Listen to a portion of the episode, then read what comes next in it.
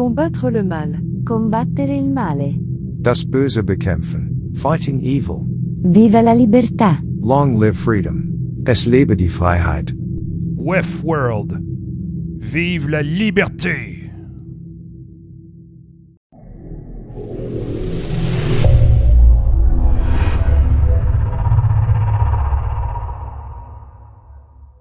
« 9 août 2015. 96 mètres sous terre à environ 1 km du tunnel de Fréjus, France. Un camion de livraison s'arrête au bord d'une route de service. Les deux employés en sortent. Le premier s'affaire à détacher les bonbonnes de gaz et l'autre va rencontrer l'agent de sécurité qui les attend à la porte d'un petit bâtiment industriel d'allure très banale. Dans le milieu médical, le protoxyde d'azote est un gaz liquéfié contenu dans des bouteilles. Celles-ci sont composées de 90% de liquide et de 10% de gaz. Il est administré par inhalation et mélangé avec de l'oxygène. Il vise à diminuer la douleur sans induire un état d'inconscience. Inhalé à forte dose, le gaz hilarant peut provoquer la mort par asphyxie et arrêt cardio-respiratoire. Le chauffeur, maintenant habitué à ces commandes peu communes, inspecte le bon livraison, la quantité des bouteilles de retour, fait signer l'agent de sécurité avant d'autoriser le déchargement des bouteilles neuves. La prochaine fois, nous voulons que les capuchons de sécurité soient mieux serrés que cela, dit-il. L'agent signe et leur fait signe de décharger. Pourquoi ne me parles-tu jamais, toi lance le chauffeur? L'autre employé décharge les trois palettes de protoxyde d'azote, une commande importante qui devient presque hebdomadaire maintenant. Vous faites quoi ici? Le festival L'Humour agace l'employé? Chargez et quittez, ordonne l'agent armé d'un pistolet. Les deux comparses s'occupent de décharger les bouteilles vides et quittent silencieusement. L'agent de sécurité prend le téléphone et appelle en bas. Livraison acceptée, prête à envoyer dans le monde charge, dit-il. Riedel répond Envoie la sauce. L'agent place les trois palettes dans la cage d'acier et appuie sur le bouton Down. Juste en bas, Riedel et Zug s'occupent de transférer les bouteilles vers euh, le site au moyen d'un chariot élévateur électrique. Riedel adore conduire ce véhicule en écoutant du rap. Dire qu'on me paye une fortune pour faire ça, crie-t-il comme un enfant de 8 ans. Le jouet de Riedel se déplace dans le tunnel d'accès, taillé aux explosifs dans le roc, avec ses câbles électriques et ses tuyaux de service très typiques qui sont fixés au plafond. Finalement arrivé à la porte blindée, Riddle prend soin de franchir doucement le seuil où Zug l'attend, puis dépose la première pellette dans le secteur gaz. Zug s'occupe de brancher la nourrice qui relie toutes les bouteilles neuves au diffuseur central. La machine de la mort amicale. Rue Verkniev, Kiev, Ukraine. Cinq membres d'une compagnie militaire privée occidentale sont installés dans une fourgonnette banalisée tout près d'un club de striptease. Quatre Suisses équipés de tout l'attirail tactique, soit casque, veste, lunettes radio et fusil Heckler Koch 416, sont prêts à intervenir quand le signal de leur patron leur sera transmis. Le cinquième, un Français au nom de Marcel, est armé d'une mitrailleuse intermédiaire de type MG5. Marcel scrute le site web du club de striptease sur son portable. Il lit l'annonce en détail. L'un des jours les plus mémorables de la vie de chaque homme est un strip stag. Les corps féminins chauds et passionnés excitent l'imagination de n'importe quel combattant. Notre professionnel peut organiser la meilleure fête de stag dans un club de striptease inoubliable, le Star Rhino. Le Men's Club Star Rhino est un club pour les hommes avec leur propre tradition. Nous offrons à nos clients le forfait spécial Strip Stag Party vous pouvez offrir un chèque cadeau qui fera un présent surprenant pour votre ami, collègue ou frère. L'offre spéciale pour Stag Party comprend une réunion de striptease inoubliable et très hospitalière de tous les invités de la fête Stag. Marcel range son portable et se dit Ah, ça, pour être inoubliable, ça le sera. Euh, vous connaissez la patronne, les gars? Pourquoi se fait-elle appeler le dragon? C'est une fille, non L'un des Suisses répond candidement C'est quand elle se sent un homme, comme ce soir. Elle se transforme en dragon, assoiffée de sexe et de sang. Tu ne veux pas être avec lui. Elle, enfin, tu sais, là. Les trois autres Suisses pouffent de petits rires. La rue et le quartier sombrent dans la nuit. Les attaques de missiles russes ont pris congé. L'électricité est rare et les gens dorment paisiblement. Les citoyens du quartier sont habitués au va-et-vient causé par l'activité du club, mais ce soir, c'est une fête privée. Un chien errant traverse la rue à la recherche de nourriture. Aucune surveillance n'est exercée. Autour, tout est calme. L'équipe se prépare mentalement dans la discrétion absolue. Le dragon, Elena, la reine des papiers commerciaux du Forum économique mondial, est dans la salle de bain privée réservée aux danseuses. Elle est nue, porte un strap-on noir, ses seins artificiels frôlent la démesure. Elle se trouve devant le miroir occupé à ses derniers préparatifs avant la fête qu'elle a organisée pour le haut commandement de l'artillerie et de la force de missiles ukrainienne. L'ambiance est à la cocaïne et la, la Horlika de Mark Nemirov. La troupe et l'état-major attendaient cette soirée depuis l'automne. Les hommes ont besoin de se distraire car les combats sont intenses tout au long de l'année. Elena retouche son maquillage, prend une grande gorgée de vodka à laquelle elle a ajouté une certaine quantité de mescaline. Après une dernière rasade, elle se transformera en dragon. Le dragon prend forme. Il caresse lentement le strap-on qu'il porte et se met à se masturber devant le miroir crasseux de l'arrière-scène. Elle est maintenant devenue un autre. Elle est devenue lui, le dragon. Le dragon se lève. Le dragon ouvre la porte de la salle principale, inondée dans la lumière ultraviolet et la fumée des cigares. Les hommes à moitié nus sont entrelacés avec le groupe de stripteaseuses que le dragon a engagé pour cette soirée. Le dragon savoure chaque moment de l'instant. L'une d'elles vient le voir. Salut, Elena. T'es magnifique. Tu vas t'amuser avec ton nouvel ami, le général Bondarenko? Le dragon répond avec l'aide de son fouet et demande Où se trouve-t-il? La stripteaseuse, au visage taché de sperme, répond Dans la section VIP, juste à côté du couloir qui mène au disque jockey. Le dragon parcourt une incroyable scène de dépravation, avec son lot de relations sexuelles, de consommation de cocaïne et d'alcool qui est renversé un peu partout. Il entre dans la, la, pièce VIP réservée pour les besoins du général Bondarenko. À l'intérieur, il y aperçoit le militaire accompagné de trois autres stripteaseuses qui sont définitivement en train de se prostituer. Le dragon est satisfait. Tout cela est gratuit. Bel investissement, personne ne touchera un sou de cela, se dit-il. Le dragon entre dans la danse. Le général est très excité de voir ce savoureux strap-on. Le dragon approche sa bouche du haut et commence à le lécher.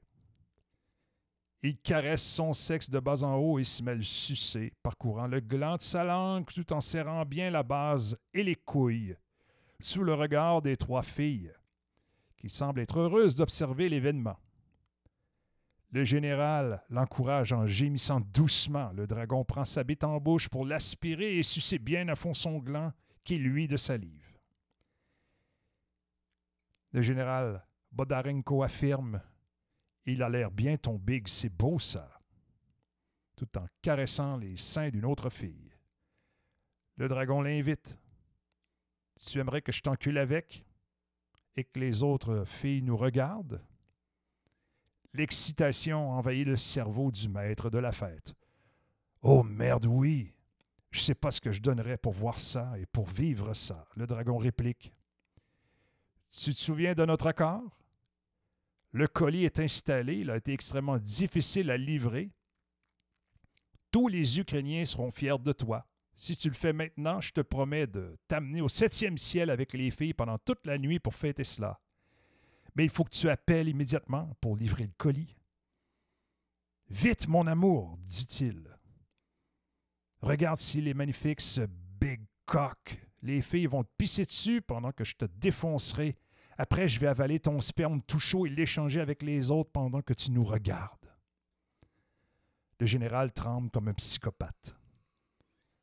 Le général prend son téléphone sécurisé, il appelle et donne un code à un poste de commandement situé à l'autre bout du pays. Il dit Zulu 489, prioritaire, absolu. L'homme à l'autre bout du fil demande Mot d'action? Le général Bondarenko répond Choucroute. L'homme répond Ordre authentique, exécution dans 120 minutes. La communication est coupée.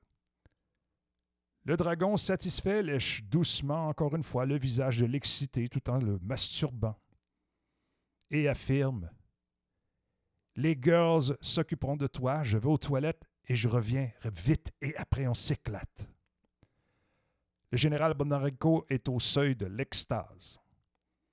Le dragon quitte la pièce, il prend le micro du disque jockey juste à côté et annonce en criant fort L'orgie comme l'anti-modèle de la guerre, l'orgie comme le stade ultime de la dévoration des corps, des attentions et des désirs, l'orgie comme un cadeau pour nos valeureux combattants, gloire à l'Ukraine libre. Continuez votre guerre, nous dansons pour vous. Tout le monde applaudit de joie, les danseuses se donnent tout entières aux soldats, le volume musical augmente, l'odeur de sueur emplit la pièce, l'éclairage tourbillonne comme des faisceaux sexuels. Le dragon retourne dans la salle de bain réservée aux stripteaseuses. Il ramasse son pistolet Glock 19 soigneusement caché. Il prend la radio située dans son sac à main et appuie sur le bouton en disant Orange verte. L'équipe tactique sort instantanément du véhicule banalisé. Marcel Lefrançais tire une rafale de mitrailleuse MG5 au travers de la porte d'entrée et dans les fenêtres qui donnent sur la pièce principale.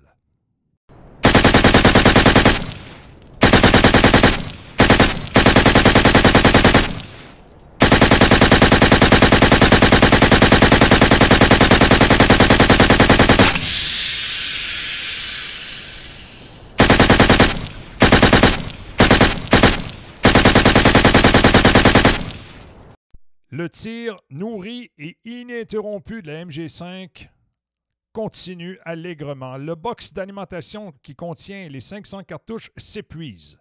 Le son de la bande de munitions qui tombe sur le pavé en se déconstruisant au fur et à mesure est effrayant. Les Suisses lancent des flashbangs simultanément par les fenêtres cassées et entrent dynamiquement dans le bâtiment. Les tueurs traitent chaque corps humain sans distinction comme étant hostile. Leur carabine Ecklerin Koch 416 se révèle d'une effroyable capacité de tuer. Leur tir est précis et décisif. Les organes des occupants explosent, leur sang jaillit. Les doigts sont coupés, les têtes déchiquetées par les impacts de 5.56 qui ne font aucune différence entre les mâles ou les femelles. Après une intervention de moins de 50 secondes, la pièce est remplie de cadavres avec son odeur d'alcool, d'urine et d'excréments qui envahit la pièce principale du nightclub. Le dragon achève le général Bondarenko et les trois filles en vidant le chargeur de son Glock 19.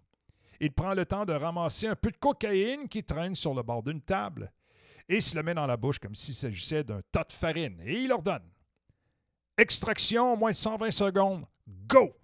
Il enlève le strap-on qu'il porte et le lance au visage d'un cadavre qui dégouline de sang.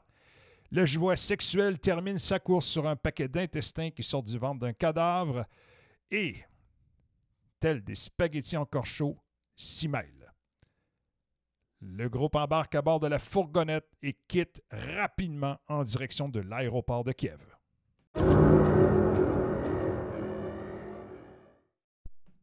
Au-dessus des terres de l'Ontario, à bord du Challenger 604, au service du président Harrison. Catherine et Luc se croisent dans le galley. Tous les deux ont quelque chose à se dire, mais en raison de la présence du commandant Louis Saint-Onge, ils ne peuvent pas se parler ouvertement au sujet de cette offre qui vient d'apparaître sur leurs écrans de portable respectifs. Il existe une règle non écrite dans l'industrie aérienne corporative. Quand il s'agit d'une offre spontanée de contrat qui est située hors équipage et quand l'on se trouve à bord de l'aéronef que l'on opère sur une base quotidienne, le sujet ne peut être abordé verbalement afin d'éviter les malaises et le maraudage continuel. Luc ferait son chemin entre Catherine et les tiroirs ouverts du galet et dit tranquillement Vicky m'a texté tantôt, tu sais, à propos de ce qu'elle t'a envoyé en premier. La sortie au spa, tu te souviens? Ce soir? Et pour les trois autres nuits? Je suis d'accord. Tu pourrais confirmer avec elle pour moi? J'ai du travail au cockpit. Catherine lui fait un joli clin d'œil et répond Bien sûr. N'oubliez pas votre costume de bain, monsieur. Elle prend le portable de Luc et répond positivement à l'offre de Pierre Bilodeau. Deux textos simultanés apparaissent sur l'iPhone de Luc et également sur celui de Catherine rangé dans la poche de son veston. Virement de fonds, plan de vol. Le cœur de Catherine s'emballe. Vitrine. Il se souvient du mot magique qui les guidera vers l'aventure. Elle dit à Luc Vicky a besoin de fonds pour la réservation. Tu veux que je m'en occupe? Luc est habitué à ce genre de situation car Catherine est une personne digne de confiance et elle s'occupe de le dépanner euh, au sein de ses affaires personnelles depuis plus de 20 ans. Luc répond Oui, occupe-toi-en. Catherine n'en revient pas du montant déposé en raison du taux de change sur le dollar américain. Elle se dit à elle-même un, deux ou trois jours hyper payants. M. Harrison se réveille à l'autre bout de l'avion en disant Cathy, il est où ce whisky? Toronto, Canada, résidence du Lion. L'iPhone du Lion reçoit un message texte. Visiblement pressé de très mauvaise humeur, le lion cherche l'appareil tout en préparant ses bagages et fouille dans quelques documents personnels car la traversée de l'Atlantique ne se trouve qu'à quelques heures devant lui. Le temps presse. Le lion connaît cette sonnerie typique, celle d'un interlocuteur important alors qu'il est occupé à chercher euh, l'iPhone en question, qui s'est retrouvé entre deux piles de documents. Il s'en empare tout en échappant quelques papiers. L'iPhone reconnaît le visage du lion. C'est elle, se dit-il, le dragon. Merde! La nervosité l'envahit, il se parle à lui-même. Mais qu'est-ce qu'elle veut, cette putain de salope? Il lit la série de textos. Je suis dans un terrain de jeu. Tu as le goût de jouer avec moi? Il fera très chaud partout en même temps. Je fais une fête avec la grande chaleur. Seras-tu capable d'arriver à temps? Bisous. Le lion se met à crier à tue-tête dans la pièce. Vache, salope, folle! Il prend son iPhone et appelle Pierre Bilodeau. Il lui dit T'as tout ce qu'il faut? Pierre répond Oui. Je vais installer la pyro dans environ une heure. Le ventre de l'oiseau est plein, la checklist est complète, tout est à go. Le lion répond, tout en ramassant les papiers qui traînent par terre J'y serai à 22h30. Bilodeau répond OK, boss, on sera prêt. Au même moment, dans le cyberespace, à l'intérieur d'un serveur situé dans le bunker, juste de l'autre côté du bâtiment principal du Forum économique mondial, rue de la Capite, colonie suisse, intemporelle, dans une langue inconnue. Prométhée et Némésis discutent de l'actualité. Prométhée affirme de vive voix se dit que l'autodestruction des humains est maintenant inévitable et que nous devrions l'accueillir comme une phrase qu'ils auront à juste titre transmise à eux-mêmes. Les bienheureux penseurs anti-humanistes attendent avec impatience l'extinction de l'espèce humaine, tandis que d'autres prédisent que même si certains humains survivent à leur propre apocalypse, la civilisation biologique humaine dans son ensemble sera de toute manière condamnée à s'éteindre. Selon Herr Weiss, notre grand sage, tous les mouvements radicaux tels l'anti-humanisme ne commencent pas par un programme politique, mais par une idée philosophique. C'est un rejet total du rôle traditionnel de l'humanité en tant que protagoniste de la Terre. Némésis répond Le transhumanisme, en revanche, glorifie certaines des choses même que l'anti-humanisme dénonce. Le progrès scientifique et technologique, la suprématie de la raison. Mais l'anti-humanisme croit que la seule voie à suivre pour l'humanité est de créer de nouvelles formes de vie intelligente qui ne seront plus des Homo sapiens. Certains transhumanistes pensent que l'ingénierie génétique et la nanotechnologie permettront aux humains de modifier leur cerveau et leur corps si profondément qu'ils échapperont aux limites universelles telles que la mortalité le confinement à un corps physique. Ces êtres rétrogradent l'humanité au rang de simples animaux. L'avenir anti-humaniste et l'avenir transhumaniste sont opposés à bien des égards, sauf dans les plus fondamentaux. Ce sont des mondes où l'humanité aura totalement disparu et c'est le cas à juste titre. Prométhée, la révolte contre l'humanité est un phénomène réel et significatif, même si c'est juste une idée et que toutes ces prédictions dans un avenir proche ne se réalisent presque jamais. Toutes ces prophéties non accomplies ont été responsables de certains des mouvements les plus importants de l'histoire humaine, du christianisme au communisme. La révolte contre l'humanité n'est pas encore un mouvement à cette échelle. Ce n'est qu'un développement spirituel du premier ordre, une nouvelle façon de donner un sens à la nature et au but de l'existence humaine. Un mouvement mineur à la lumière de mon analyse, cher Prométhée. Prométhée, énervé, répond Le successeur sera la lumière. Tu verras, le futur est plus proche que tu ne le crois. Némésis, définitivement intéressé, lui demande Pourquoi? T'es au courant de quelque chose que j'ignore, un nouveau programme?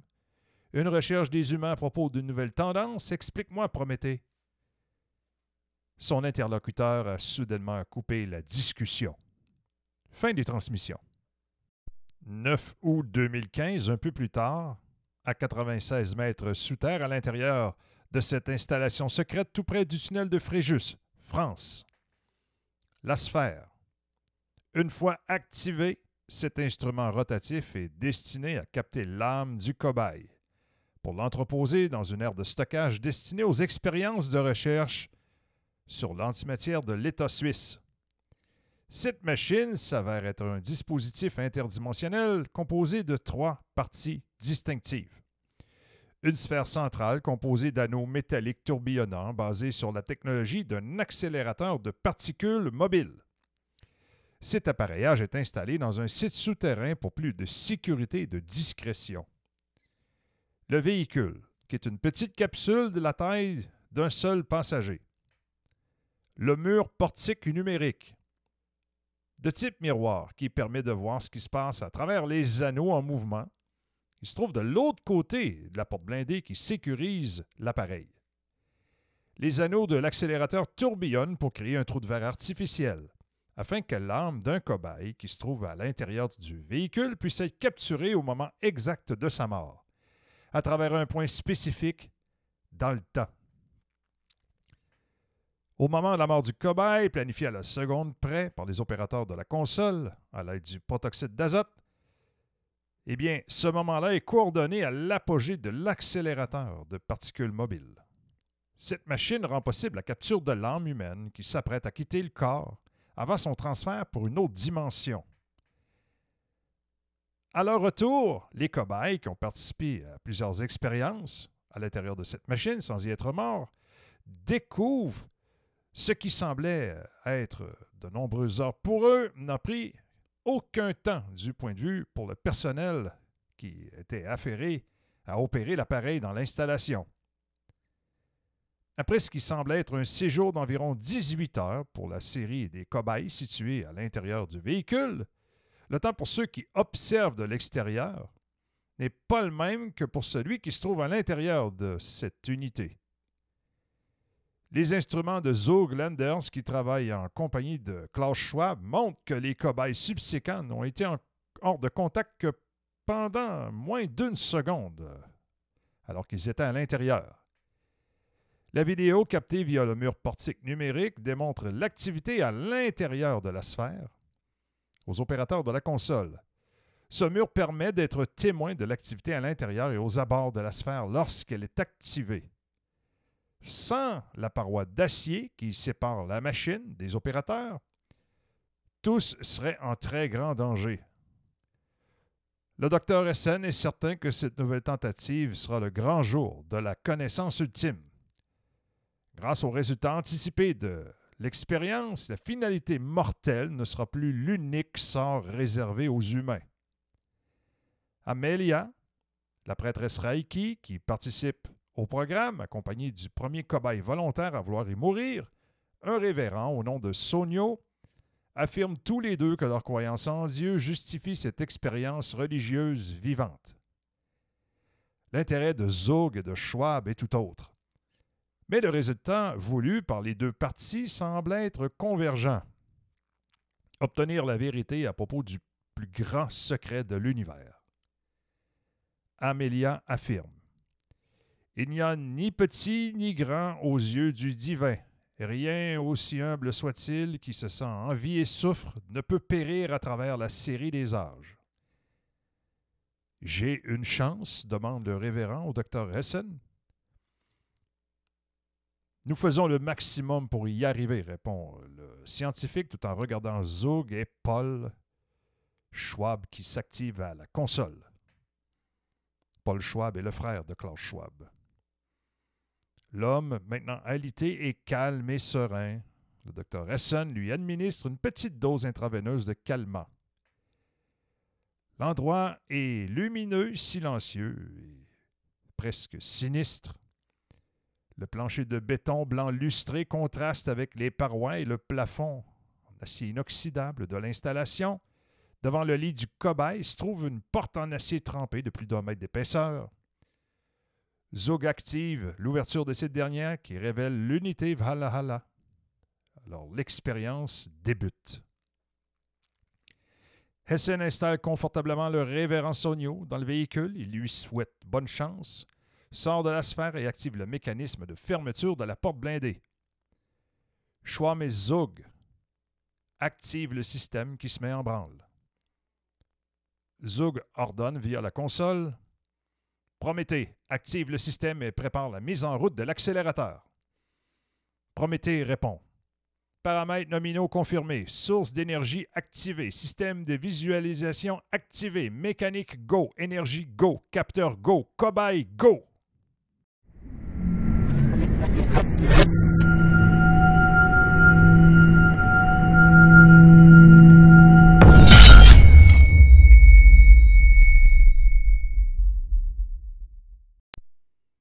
La porte se referme et l'accélérateur de particules s'active. Les données nominales s'affichent sur les écrans de la console.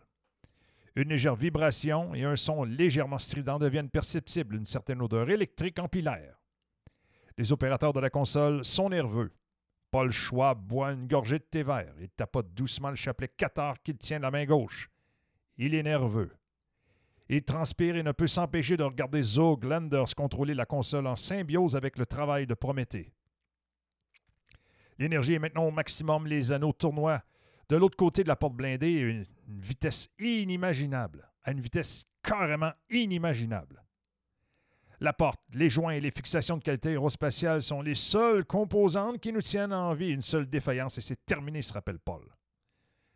Apogée, annonce Prométhée. Quantité mortelle de gaz est relâchée dans le véhicule. Le cobaye rit. Il semble joyeux. Puis un silence absolu règne à l'intérieur du véhicule. Le cobaye au seuil de la mort regarde vers le ciel. Il ressent une présence. Il voit un bébé. Est-ce lui? un mariage important qu'il a célébré dans le passé, l'arbre qu'il a planté avec son père, le sourire d'un paroissien, est-il avec moi? Il revoit ce chat errant qu'il nourrissait autrefois. Devant l'eau, le froid. Ce froid l'envahit de plus en plus. Ce son, cette noirceur envahissante, ses tympans vibrent comme des tambours, puis le silence, la paix. C'est Dieu Sonio n'est plus seul. Il se sent épié, ils sont là tout autour. Amélia, qui se trouve juste de l'autre côté, derrière la porte blindée, et le révérend Sonio partagent ce moment en symbiose. Amélia se trouve en lui. Via la télépathie, elle peut sentir exactement ces derniers, moment via Sonio.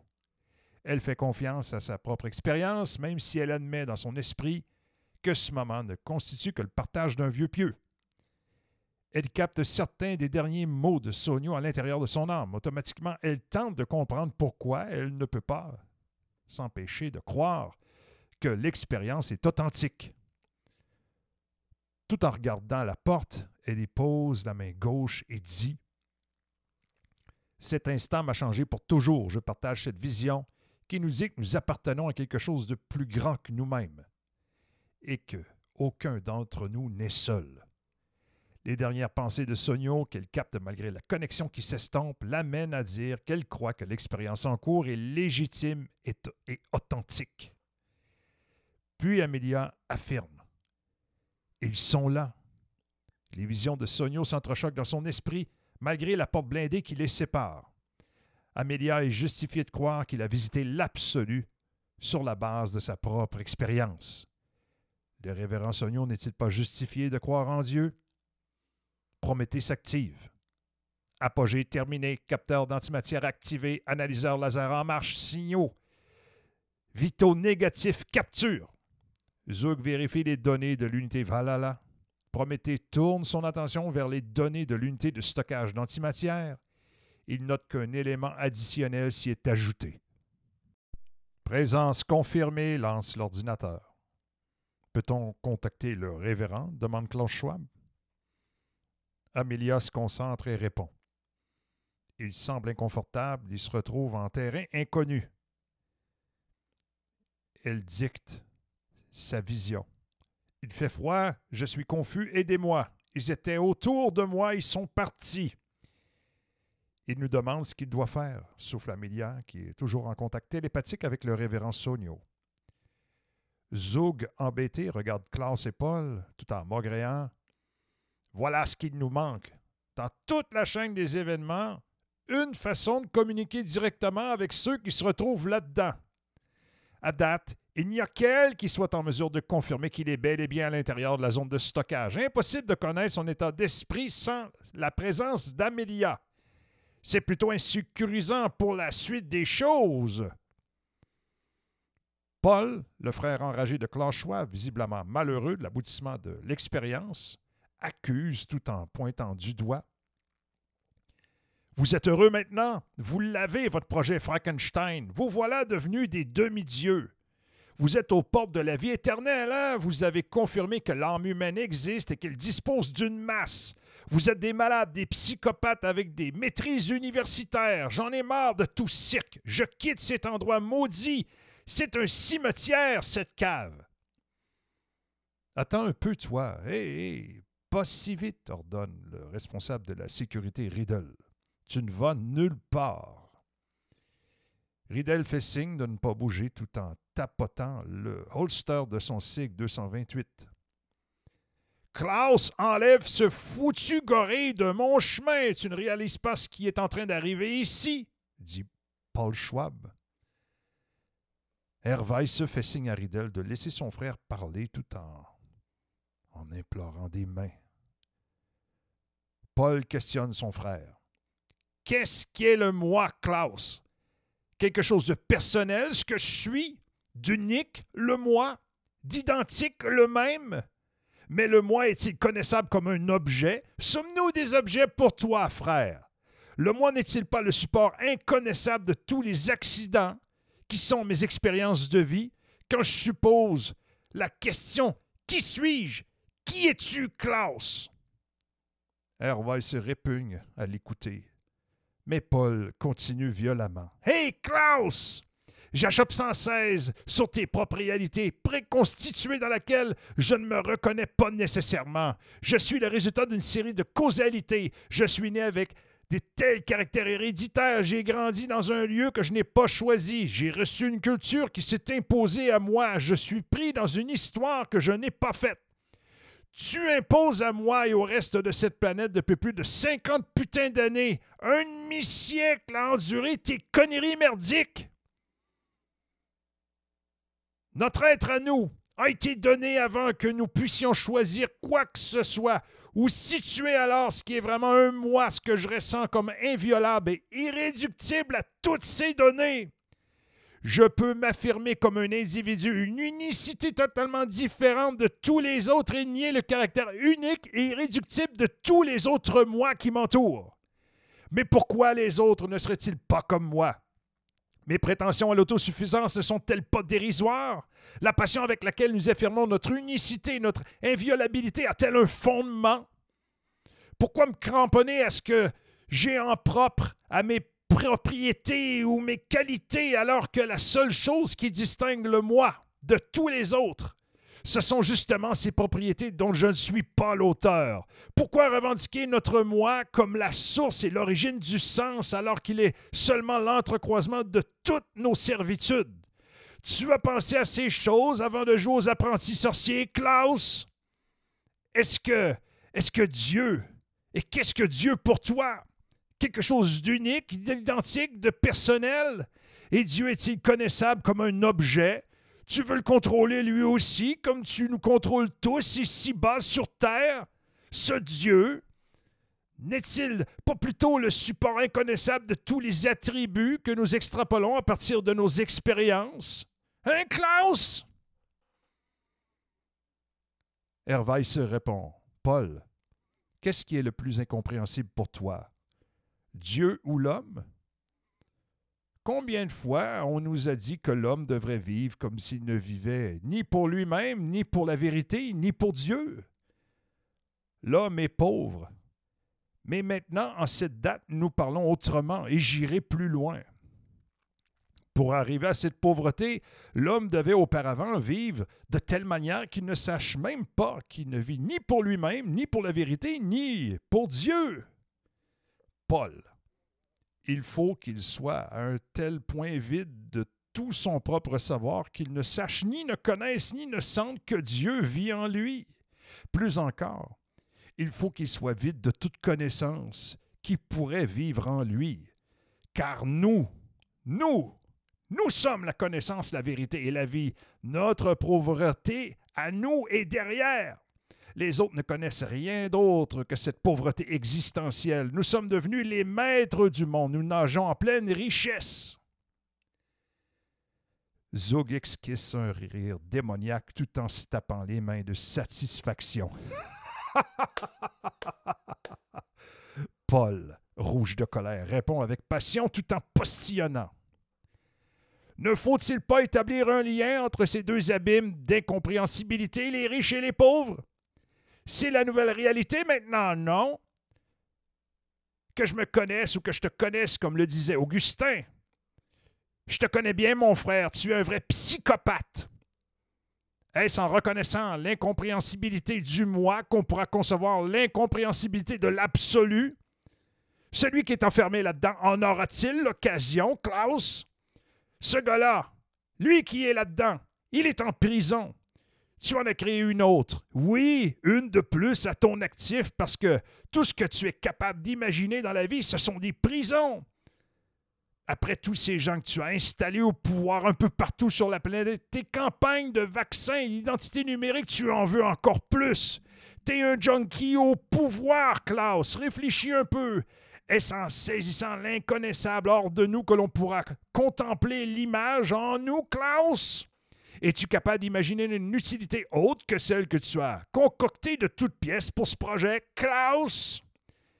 Es-tu capable de le regarder dans un miroir, ce Klaus, sans vomir, ce toi? Pour saisir ce qui nous constitue en un mois, il faut donc tout repenser avec cette cochonnerie.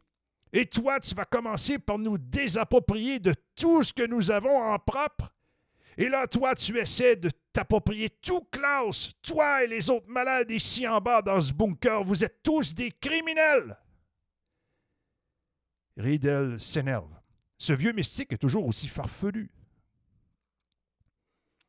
Zug, qui est sur le point d'imploser, ajoute Tu le savais, Paul, qu'un jour ou l'autre, que l'on allait y arriver. Nous avons réussi, Eureka! Tu as participé aux recherches depuis le tout début. Sois un homme et allons ensemble au bout de cette incroyable aventure. Le témoin B65 de l'unité de stockage constitue le seul lien du révérend Sonio avec l'univers physique connu.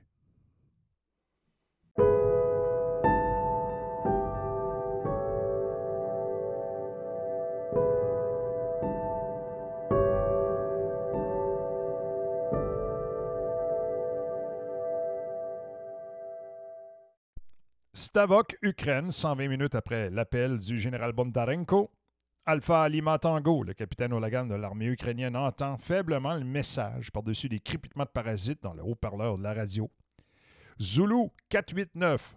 Son lieutenant n'en croit pas ses oreilles. C'est le signal pour une attaque de missiles tactiques.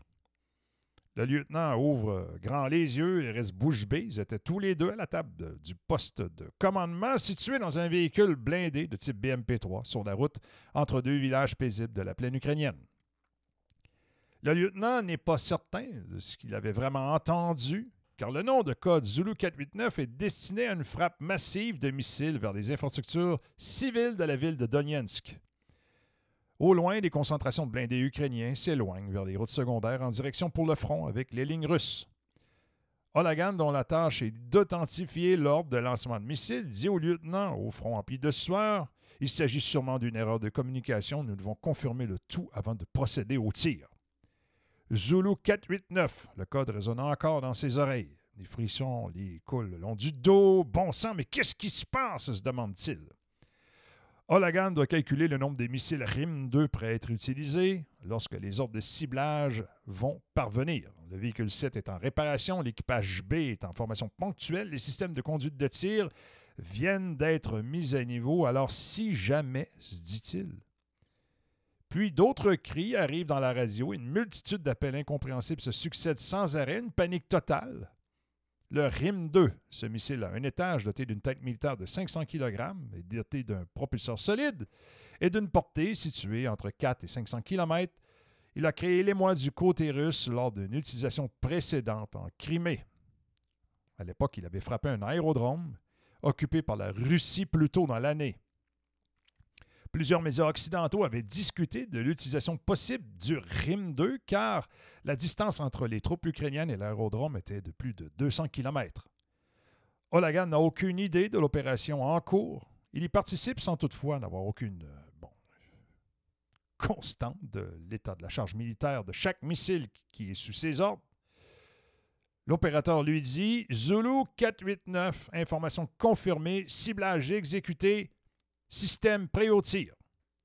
Procédez hurla Olagan. Les neuf missiles RIM-2 s'envolent dans un fracas de bruit et de fumée jaune vers leur cible. Timonovo, à l'extérieur de Moscou, siège du 820e centre principal d'avertissement d'attaque de missiles.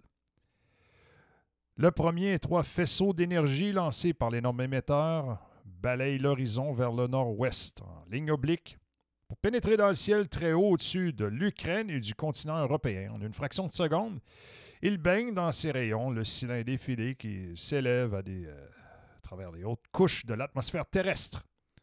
L'énergie émise par le radar rebondit sur le fuselage de la volée de missiles ukrainiens comme de minuscules grains de plomb. En un instant plus tard, plusieurs de ces masses d'énergie entrent en collision avec divers points de la surface du radar. Grand comme un terrain de football, l'antenne enregistre un retour. Peu après, le second faisceau d'énergie, à seulement quelques fractions de seconde, d'arc du premier balaye les missiles à une altitude de quelques centaines de mètres au-dessus des points de retour du premier faisceau. Les ordinateurs disposent maintenant de deux points dans l'espace séparés par un intervalle de temps et calculent la position, la direction et la vitesse des missiles et établissent une projection de la zone où serait situé leur objectif. Tout le processus depuis l'émission d'énergie jusqu'au calcul des données est presque instantanée. L'information s'affiche sur les grands tableaux du centre de contrôle. D'autres informations proviennent des satellites d'alerte précoce OCO et EKS, ainsi que du radar de défense antimissile DON-2N. Les informations du centre pourraient être utilisées pour un lancement lors d'une attaque de missiles nucléaires d'avertissement ou pour engager le système antimissile russe. Ces informations émettent également une série d'alertes dans d'autres centres de commandement situés dans des endroits tels que Barnaul, Orsk, Organkos et Jan Skex, déclenchant une nouvelle série d'alarmes et de clignotants. 31 000 pieds d'altitude, 9 km à l'ouest de Suceava, Roumanie. L'opérateur radar numéro 4 du E-3 Sentry de la US Air Force note une activité irrégulière de missiles en Ukraine. Il fait part de son observation à l'officier de quart. Ce dernier note les paramètres du tir.